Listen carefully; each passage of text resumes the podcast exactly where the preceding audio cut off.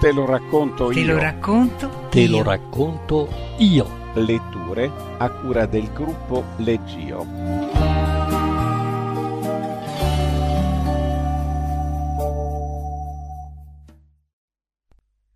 La porta accanto di Kurt Vonnegut.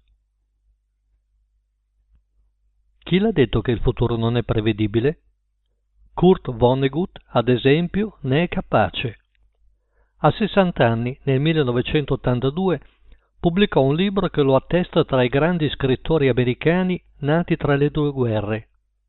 Il romanzo si intitola Il grande tiratore e contiene l'ossessione americana per le armi, la descrizione di una città dell'Ohio che sembra ritagliata sull'oggi di Trump, poliziotti maneschi che picchiano gli arrestati e li mettono alla berlina, e altre cose di un'attualità sconcertante. I romanzi di Vonnegut sono bauli pieni di robe incredibili, dove di solito la voce narrante è un personaggio improbabile, uno spostato, eppure perfettamente realistico. Come faccia ad imbastire storie così è un mistero, dal momento che vi immette comicità e sarcasmo a piene mani e volge tutto in tragedia, fermandosi però un millimetro prima della caduta finale. Anche i racconti sono piccoli gioielli narrativi che dimostrano come Vonnegut sappia tenere in pugno le sue scombinate storie dando loro un senso ulteriore grazie alla manipolazione dei generi, che tuttavia mette alla berlina di continuo. Lui se ne frega delle etichette, poiché lui è Kurt Vonnegut, uno che ha scritto il più bel romanzo sulla seconda guerra mondiale, Mattatoio 5, senza perdere il buon umore. Legge Giovanni Rosa. La vecchia casa era divisa in due appartamenti da un muro sottile che lasciava passare i rumori da ambo i lati, ad alta fedeltà. Dal lato nord c'erano i Leonard, dal lato sud c'erano gli Arger. I Leonard, marito, moglie e un figlio di otto anni, vi avevano appena traslocato e, consapevoli della sottigliezza del muro, tenevano la voce bassa mentre discutevano amichevolmente di un problema. Se il ragazzo, Paul, era abbastanza grande per essere lasciato solo la sera. Sst, fece il padre di Paul. Stavo gridando? disse sua madre. Parlavo in un tono assolutamente normale. Se ho potuto sentire Arger che stappava una bottiglia, lui può sicuramente sentire te, disse suo padre. Non ho detto niente di cui vergognarmi, se qualcuno mi ha sentito, disse la signora Leonard. Hai parlato di Paul come di un bebè, disse il signor Leonard, il che sicuramente lo mette in imbarazzo, com'è imbarazzante per me. È solo un modo di dire, disse lei. È un modo che dobbiamo abbandonare, disse lui, e possiamo anche smettere di trattarlo come un bebè, stasera. Gli stringiamo semplicemente la mano, usciamo e andiamo al cinema. Si rivolse a Paul. Tu non hai paura, vero figliuolo? Starò benissimo, disse Paul. Era molto alto per la sua età e magro, e aveva una dolcezza radiosa e sonnolenta ereditata dalla madre. Per me va bene. Giusto, accidenti, disse il padre dandogli una pacca sulla schiena. Sarà un'avventura. A proposito di avventure, mi sentirei meglio se potessimo procurarci una babysitter, disse la madre. Se ti rovina il film, disse il padre, portiamolo con noi. La signora Leonard si mostrò scandalizzata. Oh, non è un film per bambini. Non importa, disse amabilmente Paul. Il motivo per cui non volevano che vedesse certi film, certe riviste, certi libri, certi programmi televisivi era un mistero che rispettava, che in parte perfino apprezzava. Non morirà di certo se lo vede, disse il padre. Sai benissimo di cosa parla, disse lei. Di che parla? disse Paul innocentemente. La signora Leonard guardò il marito come se cercasse aiuto, ma non lo trovò. Parla di una ragazza che sceglie ventatamente le proprie amicizie, disse. Oh, disse Paul, non mi sembra molto interessante. Andiamo o non andiamo? disse il signor Leonard spazientito. Il film comincia tra dieci minuti. La signora Leonard si morse un labbro. D'accordo, disse coraggiosamente. Chiudi le finestre e la porta di dietro e io scrivo i numeri della polizia, dei pompieri, del cinema e del dottor Faley. Si rivolse a Paul. Tu sai telefonare, vero caro? Lo fa da anni, esclamò il signor Leonard. Sst, disse la signora Leonard. Mi rincresce. Il signor Leonard si inchinò davanti al muro. Le mie scuse. Paul caro, disse la signora Leonard, che farai mentre siamo via? Oh, guarderò qualcosa col microscopio, credo, disse Paul. Non guarderai dei germi, eh? disse lei. No, solo capelli, zucchero, pepe e roba così, disse Paul. Sua madre aggrottò la fronte con aria meditabonda. Credo che sarebbe una buona idea, non ti pare? disse al signor Leonard. Ottima, disse il signor Leonard, purché il pepe non lo faccia sternutire. Starò attento, disse Paul. Il signor Leonard trasalì. Sst, disse. Appena i genitori di Paul se ne furono andati, nell'appartamento degli Arger qualcuno accese la radio.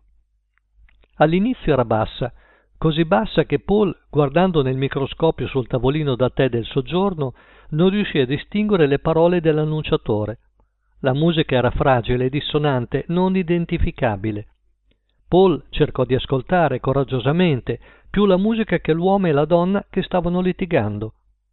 Aguzzò lo sguardo attraverso l'oculare del microscopio per studiare il frammento di capello che inquadrava e girò la manopola per metterlo a fuoco. Sembrava una lucente anguilla marrone, punteggiata qua e là di macchiolini iridescenti dove la luce colpiva il capello. Di là le voci dell'uomo e della donna erano tornate ad alzarsi, soffocando quella della radio. Paul girò nervosamente la manopola del microscopio e la lente dell'obiettivo schiacciò il vetrino sul quale era posato il cappello. Poi la donna si mise a urlare. Paul svitò la lente e la esaminò per vedere se era danneggiata. Dopodiché l'uomo reagì urlando a sua volta, urlando qualcosa di orrendo, di incredibile. Paul andò nella sua camera da letto a prendere una pelle di daino, la passò sul punto smerigliato della lente dove aveva intaccato il vetrino e la riavvitò. Nell'appartamento attiguo tutto taceva, tranne la radio. Paul abbassò di nuovo la testa sul microscopio per affondare lo sguardo nella nebbia lattea della lente danneggiata. Poi la lite riprese, sempre più forte, crudele e accanita. Tremando, Paul sparse qualche granello di sale su un altro vetrino e lo mise sotto il microscopio. La donna urlò di nuovo, un urlo acuto, lacerante, velenoso. Paul girò troppo forte la manopola e il vetrino si ruppe e cadde sul pavimento in tanti triangolini. Paul, agitato, si alzò in piedi. Aveva voglia di urlare anche lui per il terrore, lo smarrimento. Quella storia doveva finire. Qualunque cosa fosse, doveva finire. Se vuoi urlare, alza la radio! gridò l'uomo. Paul sentì il rumore dei tacchi della donna attraverso il pavimento. Il volume della radio aumentò finché il rimbombo delle note basse gli diede l'impressione di essere chiuso dentro un tamburo. E ora, tuonò la radio, perché ti dà Fred? Per Nancy da Bob, che la trova meravigliosa. Per Arthur, da una che l'ha adorato da lontano per sei settimane. Ecco la vecchia orchestra di Glenn Miller nella preferita di sempre, Polvere di stelle. Ricordate, se avete una dedica da fare, chiamate Milton 93000. Chiedete di Sam il nottambulo, l'uomo dei dischi. La musica alzò la casa dalle fondamenta e la scosse. Una porta sbatté nell'appartamento adiacente. Ora qualcuno vi stava martellando sopra con i pugni. Ancora una volta Paul abbassò gli occhi al microscopio, guardando nel vuoto, mentre un formicolio gli si spandeva sulla pelle. Doveva guardare in faccia la verità. Quell'uomo e quella donna si sarebbero uccisi se non li avesse fermati. Batté col pugno sul muro. Signor Arger, la smetta! gridò. Signor Arger, la smetta! Per Olli da Lavina, gli gridò di rimando Sammy il nottambulo per Ruth da Carl, che non dimenticherà mai l'ultimo martedì, per Wilbur da Mary che stasera si sente tanto sola. Ecco la Sauer Finnegan Band che domanda Amore, cosa stai facendo al mio cuore? Nell'appartamento adiacente delle stoviglie andarono in frantumi, colmando una frazione di secondo di silenzio radio, e poi la marea della musica tornò a sommergere ogni cosa. Ritto davanti al muro, Paul tremava nella sua impotenza. Signor Arger, signor Arger, vi prego. Ricordate il numero, disse Sam il nottambolo. Milton 93000. Stordito, Paul andò al telefono e fece il numero.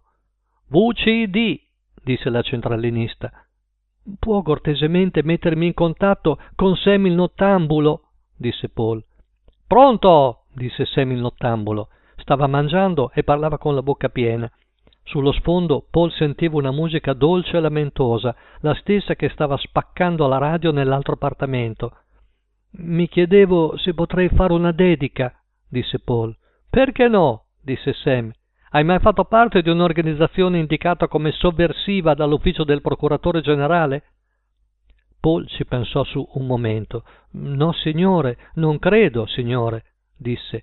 Spara, disse Sam. Dal signor Lemuel Harker alla signora Harger, disse Paul. Qual è il messaggio? disse Sam. Ti amo, disse Paul. Facciamo pace e ricominciamo tutto da capo. La voce della donna era così acuta che attraversò il frastuono della radio e arrivò all'orecchio di Sam. Ragazzo, hai un problema? disse Sam. I tuoi genitori stanno litigando? Paul temeva che Sam avrebbe riattaccato se scopriva che Paul non era un consanguino degli Arger. Sì, signore, disse. E stai con questa dedica cercando di rimetterli insieme? disse Sam. Sì, signore. Sam si lasciò prendere dall'emozione. Ok, ragazzo, disse con voce rocca, darò tutto quello che ho. Forse funzionerà. Una volta ho convinto un tizio a non spararsi con lo stesso sistema. Come ha fatto? Disse Paul affascinato.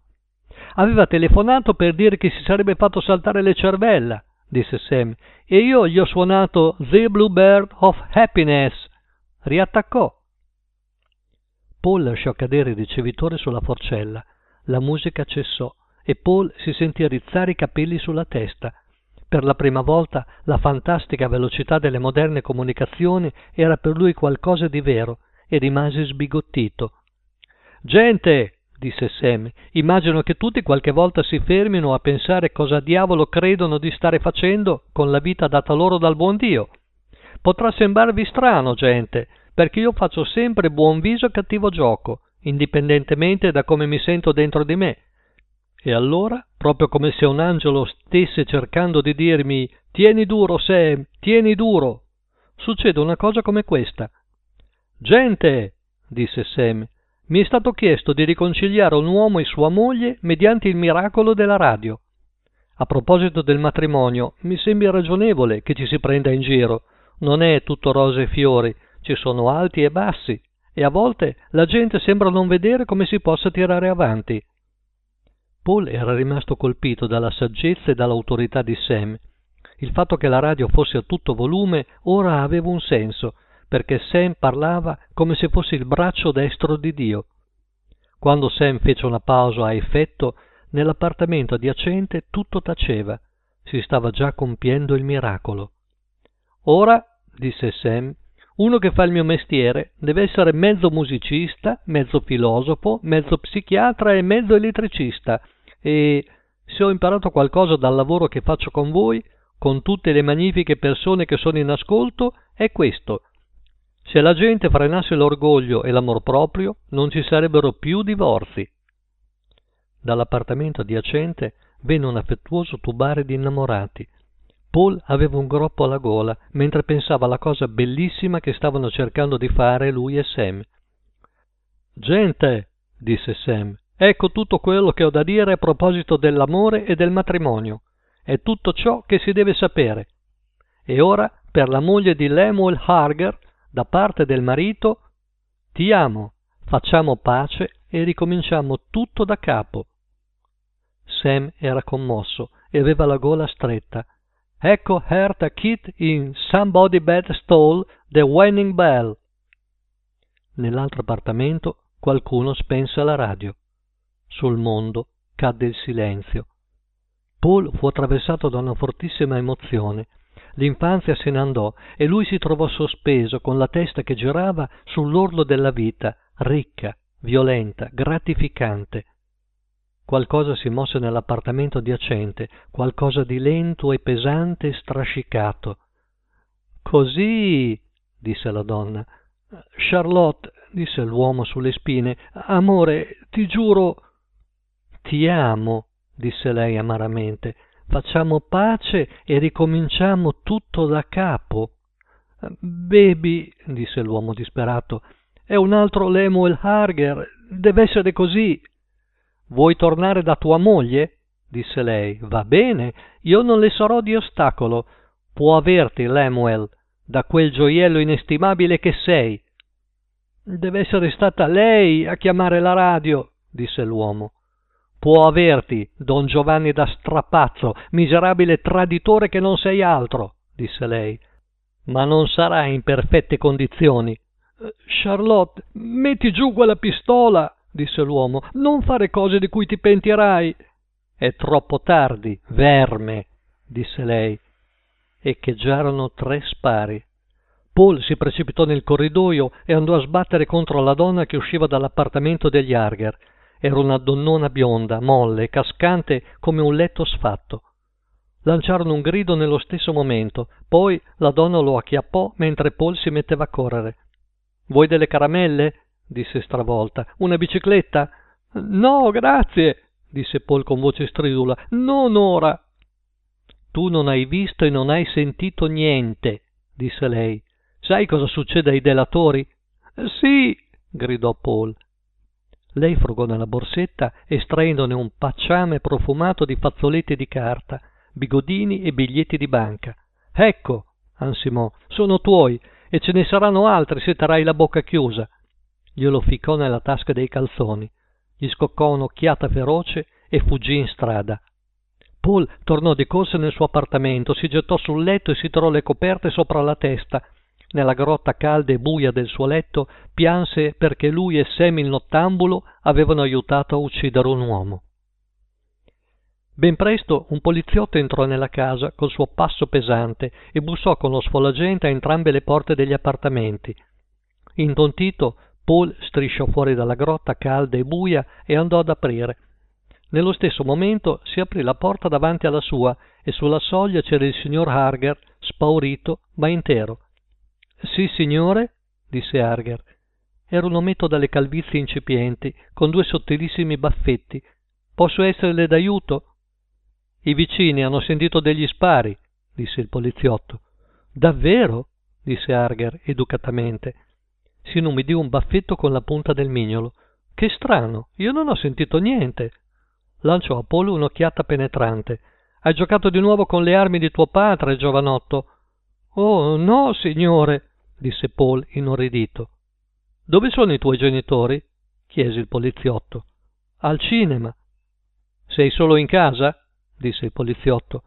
Sì, signore, disse Paul. È un'avventura. Scusa se ho parlato delle armi, disse Arger. Avrei sentito sicuramente uno sparo in questa casa. I muri sono sottili come fogli di carta e non ho sentito niente. Paul gli scoccò un'occhiata riconoscente. E tu, ragazzo, neanche tu hai sentito degli spari? disse il poliziotto. Prima che Paul potesse trovare una risposta, nella strada ci fu un po' di agitazione. Una donnona dall'aria materna stava uscendo da un taxi e gridando con tutto il fiato che aveva nei polmoni. Lem! Lem! Baby! Irruppe nel corridoio con una valigia che le sbatteva contro la gamba facendole a brandelli la calza. Lasciò cadere la valigia e si lanciò verso Arger, buttandogli le braccia al collo. Ho sentito il tuo messaggio, caro, disse, e ho fatto proprio quello che Sam il nottambulo mi ha detto di fare. Ho frenato l'amor proprio ed eccomi qua. Rose, Rose, mia piccola Rose, disse Argar, non lasciarmi mai più. Si avvinghiarono in una specie di lotta corpo a corpo ed entrarono in casa barcollando. Basta guardare questo appartamento, disse la signora Harger. Un uomo è semplicemente perduto, senza una donna. Mentre chiudeva la porta, Paul vide che era terribilmente contenta della confusione che vi regnava. Sei sicuro di non aver sentito nessuno sparo? chiese il poliziotto a Paul. Paul aveva l'impressione che la palla di banconote che aveva in tasca si stesse gonfiando fino a raggiungere la grandezza di un coccomero. Sì, signore, gracchiò. Il poliziotto se ne andò. Paul chiuse la porta dell'appartamento, si trascinò fino alla sua camera e crollò sul letto. Le voci che Paul sentì poco dopo venivano dalla sua parte del muro. Erano voci gioiose, le voci dei suoi genitori. Sua madre cantava una ninna nanna e suo padre lo stava spogliando. Fa la nanna, mio bambino, diceva sua madre con un filo di voce. Sei andato a letto con un calzino, senza le scarpe, ma con un calzino. Fa la nanna, mio bambino. Paul aprì gli occhi. Ciao, ragazzone, disse suo padre. Sei andato a letto vestito. Come sta il mio piccolo avventuriero? disse sua madre. Bene, disse Paul assonnato. Com'era il film? Non era dato ai bambini, tesoro, disse sua madre. Però ti sarebbe piaciuto il cortometraggio. Era tutto sugli orsi, certi cucciolotti molto furbi. Il padre di Paul le porse i calzoni del ragazzo e lei li scosse e li appese ordinatamente alla spalliera di una sedia accanto al letto. Li lisciò e sentì la palla di banconote che suo figlio aveva in tasca. Ah, le tasche dei bambini, disse felice, piene dei misteri dell'infanzia. Una rana incantata? Un temperino magico di una principessa delle fate? Fece una carezza alla protuberanza. Non è più un bambino, è un giovanotto, disse il padre di Paul, ed è troppo grande per pensare alle principesse delle fate. La madre di Paul alzò le mani. Non correre, non correre. Quando l'ho visto dormire mi sono resa conto per l'ennesima volta di quanto è terribilmente breve l'infanzia. Ficcò una mano nella tasca dei calzoni, lasciandosi sfuggire un sospiro pieno di nostalgia. I bambini mettono i vestiti a dura prova, soprattutto le tasche. Tirò fuori la palla e la mise sotto il naso di Paul. E adesso non vorresti dire alla tua mammina cosa abbiamo qui? gli chiese allegramente. La palla si aprì come un crisantemo appassito che avesse come petali biglietti da un dollaro, da cinque, da dieci, da venti e Kleenex macchiati di rossetto. E quello che ne usciva, istupidendo la giovane mente di Paul, era il pungente fluvio del profumo. Il padre di Paul annusò l'aria. Cos'è questo odore? disse. La madre di Paul roteò gli occhi.